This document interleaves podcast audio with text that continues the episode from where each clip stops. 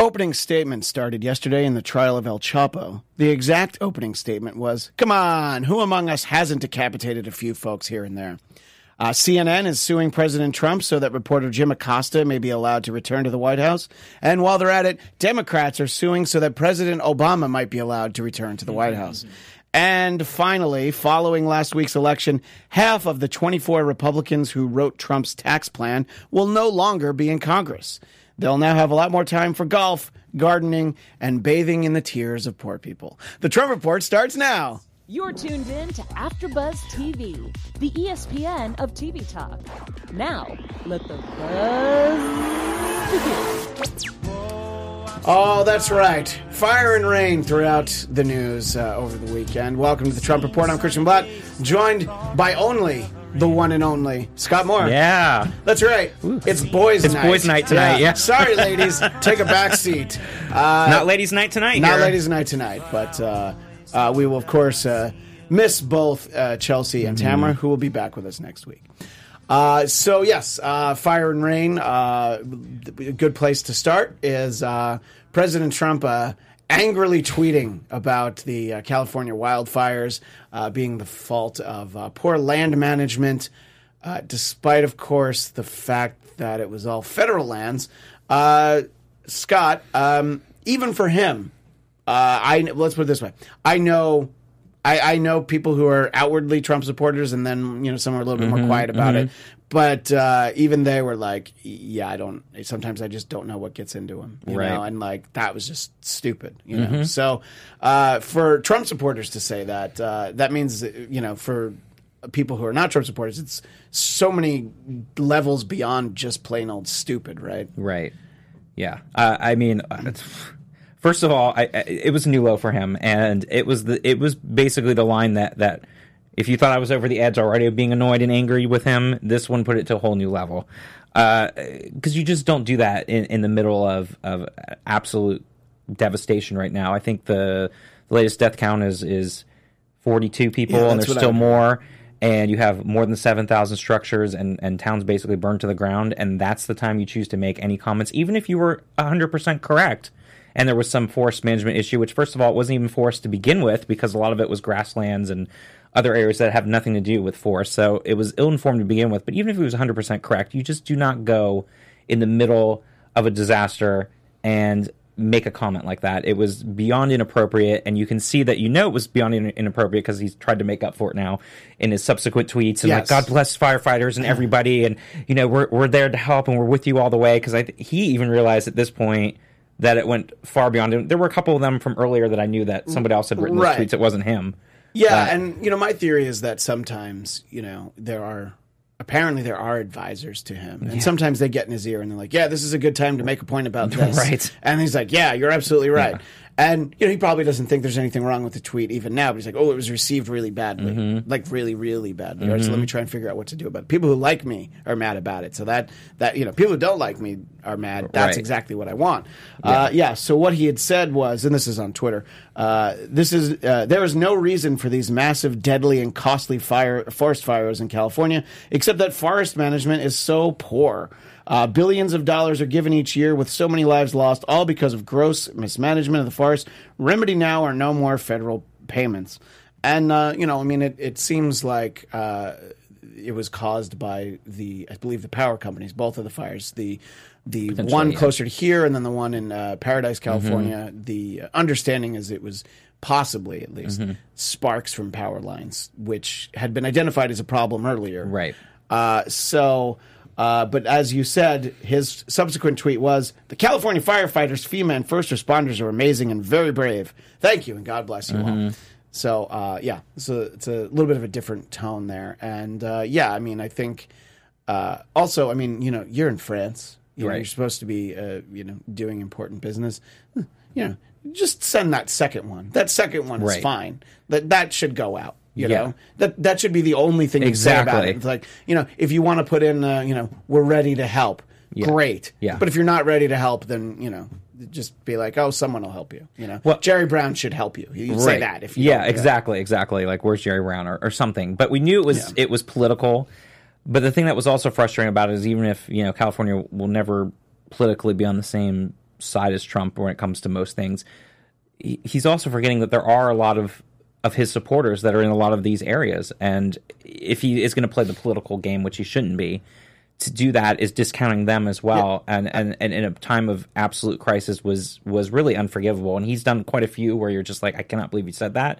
But this was one of the more crass ones that really was yeah. ill timed and incredibly inappropriate. That I think, like you said, he's had to backtrack so much now because of the of that. Look, I don't know if Kanye's house burned down, but I do know that some of his wife's family's houses did burn down. Mm-hmm. So, you know, right there, you know, the, these these are your people. Right. You know, these are people who are going to help you fundraise in uh, yeah. two years. Yeah, uh, you're going to need it. Some would say fundraising for a reelection campaign. Scott would say mm-hmm. fundraise for a uh, get out of get jail. Out of jail. Yeah. But uh, either way. for your lawyers. Yeah. You're going to need a lot of uh, lawyers. Well, personally, I don't think President Trump should have been so hard on the California fires because he has a lot in common with the California wildfires. Uh, first and foremost, their only real natural enemy is rain. And uh, President Trump did indeed uh, cancel a uh, well, didn't cancel it. He just didn't go mm-hmm. to a World War One uh, service at a cemetery where American soldiers were buried, commemorating 100 years since the end of mm-hmm. at that time what was called the Great War, mm-hmm. which was like you know Germany was like you know, it's a popular thing from a meme, but Germany was like, okay, hold my beer. Yeah. You think that was a great war? Yeah. Watch this. But Yeah. uh, so he didn't go uh, because of the weather. He's blaming the Secret Service now. Mm-hmm. So I think Saw that they probably thought that uh, you know, well, you know, the rain is gonna gonna make it hard to protect you. And so, uh, and what I did enjoy were all the tweets that went out of first it was just Obama talking in the rain, Mm-hmm. then it was just other politicians, and then it was just you know people speaking in the rain, you know rock bands Yes. performing in the rain. You know, I mean, uh, I I went to uh, I went to the Vans Warp Tour one year when I was much younger. Uh, I saw the band Fishbone it was just pouring. It was a lot of fun, and they only did four songs, but they did four songs, and uh, you know, so I guess the band Fishbone is tougher than uh, President Trump. Uh, again, uh, do you think? That Secret Service was really worried about the rain. Uh, Look, if it's like a hurricane, I get it. Sure. But then the event wouldn't have happened. Uh, so everybody spoke except him. Right. Right. Uh, so, uh, do you do you think it's fake news that uh, the Secret Service told him not Of to? course, go a thousand percent. I mean, Yeah. we know that, and he can never take responsibility for anything that he has done. To say, "Hey, look, you know what? I I, I thought it was going to be really bad. I thought maybe he could have even said I didn't think other people were going to go uh, because of the weather, so we made this decision to stay back. Uh, whatever, you know, you could have come up with a better line than than, of course, like he normally does, pushing the blame on someone else. Um, you know, the- Melania didn't want me bringing a flu into the house. You know, there's a lot of excuses. You, Yeah. You know, when all else fails, blame your wife. That's probably what he could have done. could have, now, he did appear at other events where I guess they were either indoors or Yes, the they weather were was better. covered, or they were yeah. covered. uh, and uh, at uh, one of them, uh, both Macron, Yeah. which is definitely fun to say, It is. uh, and Merkel uh, both took shots at him. Yeah. Uh, which uh, I, I don't know. I mean, uh, for people who don't like Trump, it's well, and there's a lot of them. Right. Uh, that was uh, probably fun. Uh, did you did you see any of their comments? What they had to say? I, I saw uh, Macron's and See, And it is I- fun. it is, and Everybody saw- in the audience, try it now. Macron. Say it and, three times you know, fast. In, in France, they sell Kraft Macron and cheese. Oh no, and Macron Macaroni. and fromage. Yeah, and thank fromage, you. yeah. I'm very proud of that. I'm glad Tamara's or not fromage- here. Tamara fromage shook her head at that one. and Macron. Yeah. Macron. Macron and fromage. Uh, anyway, uh, so uh, yeah, uh, and uh, I don't know. Uh, sorry. You Well, no, because well, the other great one too is they had this great meme going back to the rain thing, and they had you know the Queen, ninety two year old, and her Yeah, that was one amazing outfit too. I was like, look at her, rock, putting a whole new spin on the uh, Yes Queen because she was just rocking it that night. So even the ninety year old, ninety two year old Queen could Look, go out. If there's but he anybody who needs to not go out in the rain, I know, it's a it'd be her. 92 year old queen. Yeah. You know, just But she was out there. Who I, I think at this point, Queen Elizabeth is trying to outlive Prince Charles. I think she is too, so that he never gets to be Exactly. king. She just wants it to go right to William. Yes, you know. yeah, because I mean, I think he turned seventy today, or around this Yeah. week. He's turning seventy so, or seventy one. So I you just think about imagine that. like how long he's been thinking like this has to happen, right? At some point, I'm going to be the king. Yeah, and both the parents are still around too because Prince Philip is like ninety seven or Yeah, something. no, I but, know, exactly. But I, I did see some of that, and then of course I saw uh, Trump's tweets this morning going back and then and and basically trying to make fun of uh, Macron too, which was ridiculous.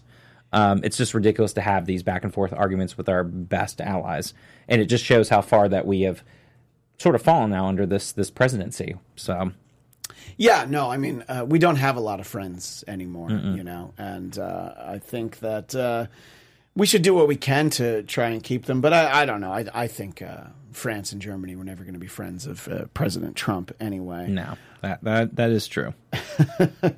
Um, so let's see. So there was uh, there was one other thing that I that I did want to uh, focus on before uh, we get to some more uh, domestic matters.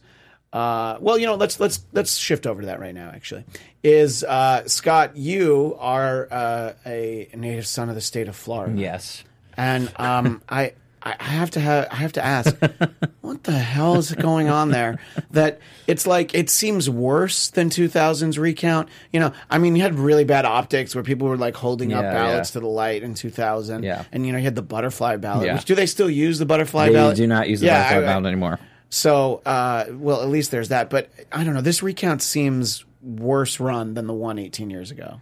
Yeah, well, the the ironic thing is, uh, Brenda Snipes, who everyone keeps talking about, was actually appointed by Governor Jeb Bush, a Republican, back after 2000 and like 2002. Um, but the difference between this time and last time is is taking Broward County and Palm Beach County out of the equation. Is that this is the first time ever that they've had simultaneous recounts in both the governor's race and the Senate race, and they're doing agriculture commissioner too, which is the third Right. race because so, the, the, like- the, the each one was so close, so razor thin close.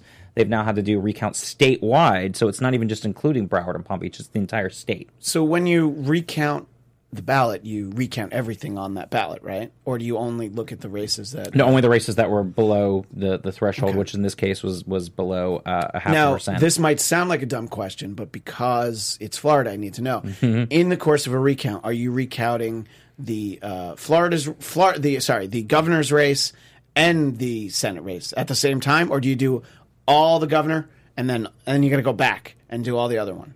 Uh, they're doing yeah, they're doing it basically one at a time because they have to go through and get it because both of them are def- different amounts too. No, no, I sure. So I, look, they I have to go understand. I through just and feel count like it. if somebody's got a ballot in Yeah. their hand, you you, you know, yeah, check, off mark both. here, check well mark because they have to do the agricultural commissioner as well because that one was also close for the who state. really cares about the agriculture? Yeah. commission? No, but I'm just saying. I Yeah, mean, no, you're right. it- it's Absolutely. showing how close that the, the the election was. I mean, when you think out of eight million votes cast, and uh, especially the Senate race, we're only talking about 12, 15,000 votes Yeah. separating the two from eight million. Is pretty crazy, and same thing. Um, I, I mean, really, if you look across the board nationwide, it is was kind of crazy just how split it really was. Um, I'm just disappointed with Florida because I thought they would have uh, moved a little more blue this race. But you know, now that they've allowed fe- felons and other people to gain their rights to vote back, and now you're going to a presidential year in 2020, I think it'll be a lot closer. But it's like Rick Scott, and, and the thing is, they're playing the Trump playbook now in Florida too. They're they're calling it fraudulent. Um, there has been no shown cases right now that there is fraud going on in Palm Beach, Broward County. The only reason why they don't like it is because they're heavily Democratic counties. If it was the other way around, and they were, doing- Right. you know, that that's the thing that drives me nuts. the hypocrisy. If it was And- the other way around, and they were below, they'd won every single vote count, and they would go back through. And, And Rick Scott essentially oversees this yes, whole process. Like right? Georgia, it's sort of unfair to know that you have someone who's actively involved with running for their race that's technically overseeing it as the chief executive of the state. So you have a conflict of interest right there. And the same thing with Georgia with Secretary of State Brian Kemp running for the governor's race, and you have that same same issue going on. So it is it is a little crazy to see that. Um, you know, Florida's being Florida, though. I mean, you know, and, and part of the reason why is because we have the rules on the books with recounts, which California does not have this that on the law. It's it's state by state, so not every state has this recount law. It just happens to be in Florida, and then we've seen it because of 2000, just how evenly split the electorate is. Um, every year, I mean, when you look at all the past previous races since 2000, each candidate for statewide office has pretty much for presidential level and everything has won their races by about one percent. That's how close it is in Florida. And that Right, goes back to Rick Scott's both elections as governor, goes back to Obama's wins, it goes back to George W. Bush's win in 2004, uh, and obviously in 2000 it was Sure. 500 votes difference. So you see that the, the electorate's pretty split. Yeah, and I would say that uh, in some way, Florida would be kind of a microcosm of the country as a Right. whole. It's just that close, Right. and it's really stayed that close. and, which- and people come from all over Yeah. too. So you know, you go down Yeah, to South I- Florida, you get people from all over the world, but you get people from the Northeast, and then you know, Yeah. uh, Central Florida comes from the Midwest, and then you have Northern Florida, which is more like the deep South of the of the country too, where you have more of the conservative base. So you have, uh, like you said, a quite a microcosm of the entire country in one one state, and that's why yeah, it's no, look, close. my my mom has five sisters, and I think the total of three or four of them all live in Florida now. So Yeah. they're all they're every so They everybody's going, going from the south. northeast. Yeah, exactly. and you know, look, there's I get the idea of moving south, but it's just like you know, uh, would you want to live somewhere like Orlando where it rains every afternoon? I mean, that's Like, where I'm from. I mean, every yeah, afternoon though. it's it's fun, Yeah, tropical. I don't know. I personally, I would I would take Arizona, where it get you know, like okay, I can deal with the the two months where it's 117 degrees every, every couple days. Uh, that's just me personally. But hey, speaking of Arizona, Yeah, I there is mean- a recount there that uh, seems to uh, have, or did they? Did No, they, they did not didn't do a actually do a recount. recount. And- they just had more votes to count. they had more votes to count, and um, the difference between Florida and Arizona was that the way that Martha McSally had done her concession speech, I thought was great. Um, it was the Martha McSally we had seen before she decided to latch on to that Trumpian style. Right, sure. Because I think if she had managed not to cozy up to that side, which she more or less had no choice during the primaries because she had to tack right to get the primary voters to support her over Joe Arpaio and some of the other crazies that were running. So she was a very moderate Republican and she was very anti Trump. And I think that would have played a lot better to Arizonans than her hooking far right and embracing Trump because I think that at the end of the day is what made her lose. Um, and that should be a warning sign, too, for the Republican Party heading into 2020 when you look at the Southwest and you see how Nevada has basically essentially turned blue with Jacky Rosen and the entire state government and everything being blue. Colorado is entirely blue. New Mexico is entirely blue. And now you see one of the Senate seats that was up in 2018 that was held by a Republican has now gone to a Democrat. And the seat that uh, Martha McSally previously held went to a Democrat. And the seat that Kyrsten Sinema uh, left also went to a Democrat. So you start to see that, and you think maybe Arizona's closer in play than we might have thought at the presidential level in 2020. I mean, Doug Ducey, the Republican governor, coasted to reelection, but you see the Secretary of State uh, candidate is also now, which they had called for the Republican, ended up going towards the Democrat now. Um, in these last couple of uh, Yeah, I think a lot of times too those those local, you know, including governor, that's like, oh yeah, that's our guy, Mm-hmm. and you don't, and a lot of people don't think about Republican Democrat. Well, and I've know? said that before too. Yeah. Like when you when it comes to governors, you, you uh, statewide tend to have a, a lot more variables, and people aren't voting straight hardcore ticket for that. You know, and case in point is Massachusetts with Charlie Baker, who was a Republican and ran and won by thirty something points last week in Massachusetts, and a lot of New England governors are Republican. Um, so yeah, a lot of times you don't end up voting party. You vote for the candidate more at governor level, but still, the fact that you had a, a Republican candidate win by over a half a, a quarter million votes for governor, but then you saw that Kyrsten Sinema ended up winning the Senate uh, and Secretary of State going to Democrats. You see that there is a little bit of a split there too. Right, and this was a, a, an, a just sort of a matter of counting all the votes as they came in. I guess uh, Yeah. absentee and right and, Mari- provisional and, all that. and Maricopa County, which and and Coconino County, which is where uh, part of Sedona is, which is more of a Democratic bastion. Not a huge population, but has a lot of Democratic votes there. Was a little bit slow coming in, but Maricopa is where Phoenix is, and that's where the treasure trove of votes are coming in, and Yeah. that's what uh, eventually. yeah, I wonder what the, top. percentage of total votes cast in the state of Arizona or in Phoenix. Because I've been to Phoenix, and, Yeah. Uh, uh, you know, and it's just this huge metropolitan area, and then the rest of it. I feel like uh, if you know if you know Snoopy's brother Spike just hanging out on the cactus, it's Yeah. just that's the rest of Arizona Yeah. to me. If you're an Arizonan, tell me if I'm wrong because maybe I am. Uh, and you know, uh, uh, Kristen, it, it's Kristen Sinema. Uh, Kirsten, Kirsten, Kirsten, yeah. yeah. Uh, but uh, obviously that's significant. Uh, I, you know, because I get a lot of my news from the Howard Stern show. I did not realize, but she's openly bisexual. Yeah. and that was not something that I was aware of, and I, I feel like a lot of times that sort of thing is made an issue of positively by the Mm-hmm. pe- you know people in favor of a candidate, but definitely negatively by people who are trying to run. And I don't know. I just I didn't follow, look. I didn't follow that race that closely, Mm-hmm. but I didn't. I just wasn't aware of that. And but that's ex- that's significant because Right. she's the first openly bisexual. Uh, what is she? Senator. Senator, yeah. Senator elect, yeah, and, and well, it's the same thing with Kate Brown, who who won re-election in Oregon, Mm-hmm. and then you look at uh, Jared Polis, who won governor in Colorado, who's openly gay. Uh, so it was great. Again, when you go back and look at LGBT candidates, people of color, women, just had a absolutely fantastic night across the board, and we've seen the, the elections as continue to tilt more and more towards the Democrats as the week has gone on, and more votes have come in, and that's here as well in California with the House races, and you know even even with the, the how close it was in Texas and Florida and Georgia, even if all those go to Republicans, you can see that that progressive candidacies worked in the Deep South with Stacey Abrams and Andrew Gillum, thinking they went full on progressive and basically lost by a sliver. So it's Yeah. it's very impressive and, and, and good to see when you're thinking about presidential candidates and Senate candidates and everything in 2020 on what Democrats should be looking for after the after seeing how well progressives did in 2018. right and, it, and it's just very progressive lower p just of the voters Mm-hmm. that you know that for a, a major national office Yeah. they voted for uh, Right. someone who's openly bisexual and it was not a big I- deal. yeah it wasn't wa- really like you said. You didn't even know about. Like Yeah. it wasn't brought up as. a- I, I as a- don't. as I don't live in that state, obviously, from. because I think it all looks like cactuses and tumbleweeds. so clearly, I don't live there. But uh, you know, I, I felt like I would have heard of that because of the fact that you know, and maybe I'm wrong, but I would feel like you know, not not opponents, but you know, the PACs that Mm-hmm. you know, quote unquote, unofficially support an opponent. You know, because I heard like terrible uh, calls being made throughout the you know just recordings of those robocalls Right. just with uh, you know like Amos and Andy accents Right, for Andrew just like- Gillum yeah and like all the stuff that you're just like yeah. like not only like wait somebody actually set up with that robocall but you're like someone recorded that Mm-hmm. I know. you know and I, I don't insane. know yeah so uh, you know so I don't know it's a, it, it's it, it sort of becomes a more significant story for that reason um, but uh, I guess that the just to touch back on Florida for a quick second uh, I do like the uh, point that President Trump keeps making is like, what is with all these ballots that just keep showing up out of nowhere? And it's like, well, they're called absentee ballots Right. and it's the mail and they Yes. come in. Now, I do understand that there have been races, and I don't mean necessarily in Florida. Like, I always found it very suspicious that um, Al Franken won after. You know, a box of ballots turned up in the trunk of somebody's car. You know, and I was just like, uh, okay. I, I mean, I guess. Um, now, I had I, you might not have the answer, but I had it asked to me uh, by well by my boss, uh, comedian Dennis Miller. he doesn't know of you know these kinds of long protracted recounts, apart obviously from uh, 2000 presidential election.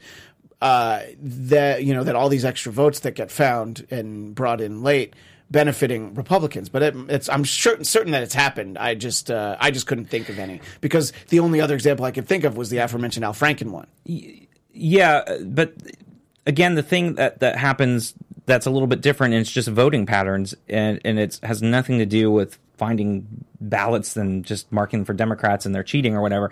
What happens is Republicans tend to vote early, um, and then they're there on election day, whereas Democrats tend to show up on election day and then vote either absentee or, or mail-in ballot, and a lot of those come in later. And then when you think of uh, you know the troops based overseas, a lot of the military tends to vote Republican too. So it was kind of ironic when Trump's like saying, "Oh, let's not count any more votes that or, you know anything mail-in ballots. That it's too late Yeah. now after election day." Well, I was thinking a lot of those people end up tending to be more Republican voters in the military, just generally speaking. Yeah. and so it was.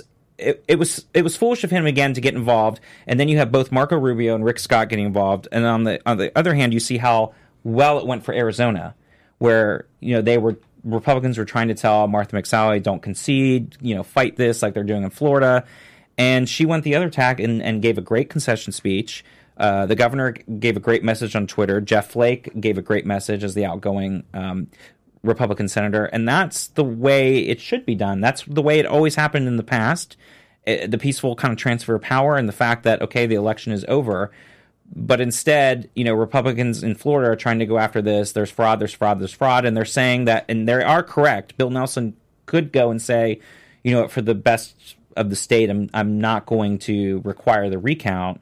However, he also has every right to do the recount under law. That's that would happen. He could stop it, yes, but under law, they do have a right to do that. So if I was him or any candidate that were the the numbers are that close, I would think that you would want to make sure that those numbers are accurate and you're getting every vote counted before you say, okay, I'm done. Especially when it's allowed under the law. Why would you not want to do that? And I and I know that if the tables were turned and it was Rick Scott down by uh, twelve or fifteen thousand, he would want that as well, and he would be doing that. So it's it's it's a little bit hypocritical that Republicans are not wanting to do that and saying he could stop it, which yes, he could, but he should under law be able to make sure everything's counted for. And and as we've seen, Rick Scott has tried to do multiple frivolous lawsuits the past few days, and the judges have shot it down each time by saying there hasn't been any known. Um, you know, fraud going on. And yes, I think Brenda Snipes probably should step down after this because there's been a lot of controversy around her. But again, it's ironic considering that Rick Scott had the opportunity to get rid of her as governor and never did. And it was appointed by a Republican governor in 2002 by Jeb Bush. And nobody has gotten rid of her in 16 years. So again, you can't now cry foul when you're feeling like things aren't happening when you've had the opportunities throughout the years to make changes and, and, and you never did. So Right. It's like uh, Mueller being uh, appointed by uh, a Republican. Exactly, Yeah, so- across the board, all Republicans. You know, so Yeah. it, it- it's it's a little bit hypocritical to then come back later and act like there was nothing you could do about it when you've had the governorship for the past twenty something years and you could have changed things. And she's been there for sixteen years. So Uh, talking about you know sort of uh, more progressive thinking, uh, let's talk about the opposite of that, which is uh, in the uh, Mississippi runoff Mm-hmm. that'll be happening uh, at, in November 27th. So uh, I suppose, uh, well, let's see. So Mississippi Senator, her name is Cindy Hyde Smith, Mm-hmm. and she is running against a black Democrat, Mm-hmm. uh, Mike Espy, and uh, he- so she's on film uh, saying not talking about Espy, obviously, but saying Yeah. if he invited me to a public hanging, I'd be on the front row. Uh, do you think in a state like Mississippi, this will have an impact? Because for for me, it's like people will be upset, and you know you might get some more votes towards Espy, but I, I just feel like to me, Missis- Mississippi's always going to vote for Republicans. Yeah, I, I think it, it, it's challenging. I mean, on one hand, you saw where people were not voting in Alabama, you know, last year uh, for Roy Moore, and Doug Jones was able to squeak out a win by something like twenty thousand votes. Um, you know, the thing with Mississippi though is the population isn't huge, Yeah. sort of like Alabama. So you know, if you do have people that aren't feeling motivated to vote because they feel like, okay, we've already got the Senate in Republican hands, and you know, it's an off it's a Tuesday after Thanksgiving, and maybe you're not going to get the turnout. And the African American community, and especially Black women, are incredibly mobilized to vote. You know, you could see a surprise there because their runoff, their runoff one was was very close. It was only you know several thousand votes Yeah. apart. So you could see a surprise like that. But yes, if I was just to bet and and say this is the standard weighted way that Mississippi goes, I think yes, her comments were definitely inappropriate and stupid. But I think you know the way it is. uh, Even Georgia, I thought there was going to be a much better chance that Stacey Abrams is going to be able to overtake Brian Kemp. Uh, it doesn't look like it now. Maybe when the last absentee ballots come in, and everything they'll get them just below But fifty percent, and they'll go to a runoff. They'd, they'd go to an actual runoff if it's Yeah. but, uh, But- they're they're too close for uh, for her to look like she'd outright win it at this No, point. she right? wouldn't outright win it. Yeah. But what she's trying to do is get it down to forty nine point nine, just get it right Yeah. under the wire, so they have to go to runoff on December fourth. But the point is, I still think that the the numbers still would favor Hyde Smith over Espy. But again, there could be a surprise there, depending on the motivation of of Republicans knowing, like, okay, well, we we have the Senate in the bag, and we're disappointed with her, and maybe some of those. Uh, people in Jackson and some of the bigger cities uh, would feel less inclined to get out and vote, and then you get a large African American turnout. We could see a twist. We could see a surprise. So, really, when you look at the Senate map, considering this was the best map for Republicans or really any major party over the past half century, and you see really overall was kind of mixed for them. They Yeah. picked up very red seats, which wasn't a surprise. You go back to North Dakota, you see Cramer was statewide recognition as being the only congressman from the state, so everybody knew him, and you knew that you know when when uh, Heidi had voted no on Kavanaugh that that was going to be a thing. But it, you know, so that wasn't a surprise. Missouri's inc- incredibly red, and again, you had a statewide candidate with Hawley that everybody knew as Attorney General, and then same thing with Indiana, very red state. No surprises. Florida a little more surprised because it's so 50-50 and I, I'm you know, re- but neither candidate was really that great. I think a lot of people were probably done with Bill Nelson being there for 18 years, and you know they knew Rick Scott, and he has a ton of money, and he spent a lot of money on this race. But you see the other two states again, like we were talking about earlier. You see Nevada and you see Arizona flip two Republican seats. You really only end up with plus one if you get Rick Scott, and you keep it all the you know same if you get Mississippi. So you're really not looking at a big increase in the map for the Senate when they had such great odds for Republicans. So, you know, a lot of uh, conservatives were saying this was such a great night because they kept the Senate. And yeah, it would have been, but the, the, the percentage of, of Democrats getting the Senate back was basically crazier odds than Donald Trump winning, winning the presidency. It was down to like 10 percent, and I think Donald Trump was like sixteen percent or whatever. So the odds were even m- more difficult for for Democrats to pick up the Senate. So it's not a surprise in any shape or form.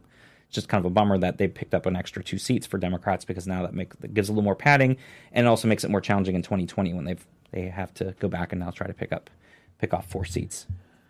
Uh, yeah, so these are uh, all things that we'll uh, keep a close eye on in the weeks ahead. I Yeah. wanted to move it over to CNN, who uh, earlier today uh, sued the, uh, I guess they sued the White House in general, or they Mm-hmm. sued President Trump to get uh, Jim Acosta's uh, press pass returned. Uh, because it was revoked after the uh, widely reported incident uh, last week, where uh, you know he was his questioning uh, was something that the president wasn't happy with, and there are videos that uh, that that show you know well either any video you see that you see like a basically an intern trying to take the micro- microphone away from uh, him and he doesn't want it. Now you know how forceful he was about that that that depends on what you want to see um, my thought on this is that uh, regardless of how crude and inappropriate a president can be at sometimes. Uh, I feel like that position, being in that room, you're still essentially a guest. And if you're rude to a president, let's say it's not this president, you could be uh, kicked out of the room just for that. You know, uh, I, I so I before it, it even escalated to that point. You know, look, I'm surprised that uh, Trump had kept Jim Acosta around as long as he had. This was probably an excuse that he was looking for. But uh, you know, I mean, it's certainly he's certainly not being respectful of the office of the president. I, I, I know that you have to make that distinction because of the person who's in that Right. office. Uh, so. I think they're within their rights to take it away. Uh, what are your thoughts on the whole thing, though, Scott? About uh, the the back and forth, the questions, and uh, you know the the interaction with the young lady who tried to take the microphone, all of that.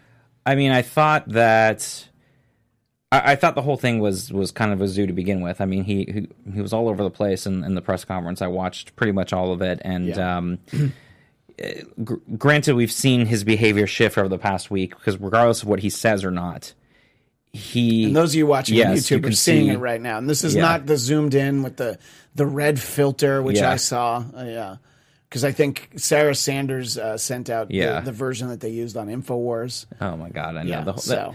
But uh, this is this is essentially just a just a, a replay of, uh, Well, what it was. Yeah. Anyway, sorry. Go ahead. I mean, I think even if you were to say like her movement was a little bit aggressive too, and didn't necessarily need to go and try to grab the microphone too. I I'm thought, sure, I'm sure whoever is her boss said go get that, Right. You know. but I think that was also aggressive move that put him in a place where, regardless of whatever doctored video you're looking at or whatnot, I don't think it was right of them to try to grab that out. out. I don't think that, uh, you know, again, he was looking for the excuse because he didn't like Jim Acosta. Yeah. That this was what he needed. And I think that it does still set a dangerous precedent because it should be open to all reporters and you know his his rudeness to reporters is just ridiculous. I mean, when someone was asking him on the uh, outside uh, before he flew off um, to go to France and asking about the Mueller investigation, and he's basically that's a stupid question. I, and he said, "I watch Yeah. you a lot. Yeah, you ask you a ask lot about of stupid questions. questions." And I by the way, he probably doesn't watch her a lot. No, I, I don't even know what outlet she was in with. That's the- not to belittle who she is. It wasn't like you know, like it, I, I, I'm trying to think of uh, it. You know, it wasn't like Jake Tapper. You know, Yeah. it wasn't somebody that you see a lot. You know, I mean, my whole point, my whole thing is they don't really give great uh, press conferences, anyways, with Sarah Huckabee Sanders. So I'm like, why does the the whole media, except maybe this, should not even show up at all? Because it it, it it's getting to the point where it's it's kind of a circus, regardless. And uh, and I get it. He's very hostile towards the media, which makes them hostile towards him. So I think I think the whole thing got out of hand. Um, uh, you know, I, I I think they probably should file the lawsuit because it, it, it sets a bad precedence for the freedom of the press. It, it, it's just a slippery slope because when you start going there and then you you start talking about who else you don't like that might say something or ask a question or you feel like the questions are stupid and you're going to rescind it, uh, it it starts to be a slippery slope on now only having friendly reporters there. So that would be my only concern is that that it's it's a rather dangerous thing to do. Um, and we'll see what happens with the lawsuit and, and you know how that ends up going. But I don't agree with them rescinding it to him. They could have said you're banned or you're suspended for 30 days or whatever it is to just say you know we're putting our point out there, but to, to basically say you're outright banned. Yeah, I mean, you could have, you could have also, I, and I know that uh, just from talking to people who have worked in that room, uh, at one point, that's actually what Jake Tapper did during the Obama administration, and uh, he used to be a guest on the Mm-hmm. radio show. I, I, but it's that seating is so like locked in for like you know decades. You Oh, know, like, yeah. who gets which seat? Oh, And, yeah. You know, uh, I know. Yeah. I know a woman who's a reporter for the Las Vegas uh, Review Journal, and her seat is really far back. And I think I talked to her after she'd been there for a year, and she's like, "Oh, yeah, I got to ask one question." Mm-hmm. You know, so it, it's so my point on that being like it could have been like, okay, so Acosta's seat actually doesn't get to be that close anymore, right? You know, something like that. Like So- you said, because Helen Thomas, so- Oh I remember reading her book my and about God. how she had to, you know, move her way up, and you know, it became a fixture there. But it was the same thing, and it's just kind of fascinating when you see where everyone's at. And she was always in the front. Yeah. in in in, in me being aware of that room, Yeah. she was always in the front. Well, no, she was, but it took a while for Yeah. her to get up there, and then she was just a fixture that everybody, no matter what, knew. And you're right; you, you, the seats are very specific, and it's very hard, and you have a very certain limited amount of time to ask your questions, and then they move on to the next one, and it, and, and that's your one chance to get what you want out, and so it can be frustrating for any anybody in the media. It's kind of like trying to make a point on the Trump report. Yeah. It's very hard. uh, I do. Uh, before we run out of time, I do want to talk about uh, something that happened after last week's Oh, show. yeah, that too. Which, yeah, which is uh, Jeff Sessions. uh, For those that are watching, I'm using air quotes. Yeah. His resignation. And I, look, I've never been particularly fond of Jeff Sessions. You know, anything that I've seen from him in public, I have to say I really like the way he started his letter. His resignation letter that starts at your request, I am submitting my resignation. So basically, he's saying, I'm not resigning. You fired me. But anyway, here's the letter that you told me to write. Um, this uh, isn't really a surprise. Uh, but uh, and the timing made sense. You know, just don't do it before the election, basically. Right. Uh, give us your thoughts on the well, the firing of Jeff Sessions, and what you think that means going forward, especially as it pertains to the the Mueller investigation. Well, look, I, like you said, we all knew it was coming. It was not a surprise. Um, we knew they were going to wait till after the election. Uh, it was quite uh, comical, almost that it was immediately after the, The, press the morning conference. after, it was like the Like- alarm was set. Yeah, All after right, the press conference too, it was like, okay, have your letter turned in so he can do this rambling, crazy press conference, and then the letter can go out. Um, look, we knew it. I, I was not a fan of Jeff Sessions either. I thought he was a throwback to an earlier era. I thought that uh, you know everything he did was was opposite of what I'd want an attorney general to do. That being said, surprisingly, and that's what it gets. You get the weird uh, kind of bedfellows there when you think about the never Trumper Republicans that I'm friends with, and we have a lot in common. It's the same thing. Like I, I thought that he at least handled the Russian investigation in a very appropriate way. And you know, had said at one point, "I'm not letting politics get involved." And again, as much as I couldn't stand him, I thought he's still having that throwback to the 50s. He still had that old school kind of mentality of like how things should be run and, and proper, and knowing that um, he's not like working for a dictator. Um, but this is a very big issue because we know that, and instead of what normally happens is the deputy attorney general Rod Rosenstein would have normally then been acting AG until someone could be appointed. Uh, he throws in Matthew Whitaker. Uh, he just throws in somebody else in there as acting AG, which again we're going to find out if that's even going to be legal. That's a whole other story. So- if that's going to even be a legal appointment. Hi- him being even acting attorney general might not be legal. Correct, because of the whole be, having to be approved by the Senate, you know, within a certain number of years. Because he was originally uh, a U.S. attorney in Iowa back during the Bush administration, but that was over a decade ago. So some of the the rules and laws that are in place, so that way again, presidents don't have too much power of just being able to put anyone in place there, means that there's a good chance that that appointment is not actually a legal appointment. And you saw even Kellyanne Conway's husband had teamed up and said this is illegal. Uh, when you have, you know, so th- there there are definitely a lot of uh, questions with that, and we and again we know, and people could say it's a witch hunt and everything else, but you know that exactly the whole reason why uh, Jeff Sessions left was because he recused himself in the Russian investigation, and even if Trump thinks he's innocent, he doesn't like anyone going into his business and knowing about his financials and other things that are going on because we know he's not 100% clean, regardless if it's Russia or not, with those financial deals. There, and, and he does not like having the power taken away from him and having people know his business. So regardless, he did not like that. He's putting in someone else who seems to be anti Mueller investigation, which is the whole reason why he's there. And for anyone to think otherwise is is really drinking some great Kool-Aid. I want to know what they're having and what's been slipped You're, into it uh, because they're in fantasy land. I want to make sure we talk about one more thing. So, just your gut reaction. Do you think that uh, Whitaker uh, puts an end to the Mueller investigation? And if so, will that hold any kind of legal challenge? I don't think he's going to, uh, because I think that would again add too many people, even Republicans, a little uneasy.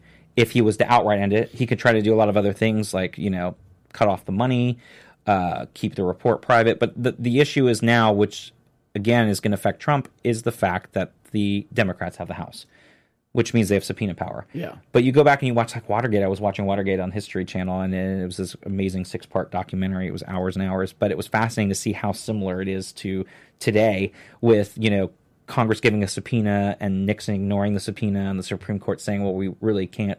force him to go to the do the subpoena and all the things that they were trying to go around and firing the attorney generals. I'm like, my God, we're basically seeing the same thing today uh, with a similar type of president who's paranoid and, and wants full power and everything else. So I don't think he'll t- completely. He'll just try to chip away at the uh, what the investigation is doing. Um, but I think now having Democrats in the House is going to be able to open up a lot of doors. Now that it's going to make it quite miserable for this administration for the next two years because now they can do investigations of their own. They can ask subpoena for the report when it's done. They can bring Mueller in under you know testimony, under uh, uh, you know under oath. So there's a lot of other things they can do now that, and really at this point, the investigation has been going on long enough that I think Mueller's already been prepared for that, Right. knowing what could happen, and that he already has a big chunk of what he needs now to do what he needs to do. And I think if they try to stop the funding on the Mueller investigation, that might be the uh, the biggest uh, Kickstarter in history to uh, help Yeah, fund. the- exactly. All right, we only have two minutes, but uh, Ruth Bader Ginsburg apparently uh, working from home after her fall. Yeah. Uh, your thoughts when you saw the headline that she found? Well, the, the the crazy part was I'd actually talked to a coworker of mine the day before and said we just need to bubble wrap her Yeah. and take her everywhere, and someone needs to have security with her twenty four seven, and then she falls and breaks ribs in her own office. So I'm like, yes, I'm still about bubble wrapping her and taking her around because all she needs is another two years and.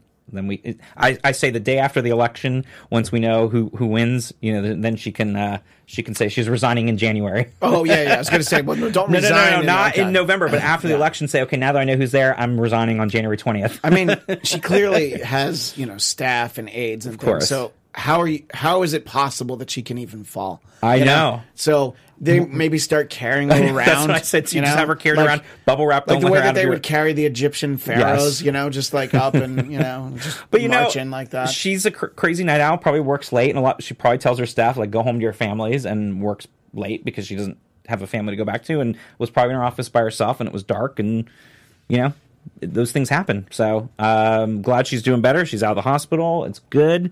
So she's got to keep going for another two years. All right. Well, again, we will uh, continue our uh, Ruth Bader Ginsburg Health Watch. Yes. uh, weekend. 2018. Yeah, and into 2019. Yeah. Uh, here on the Trump Report. Anyway, uh, that's all the time we have.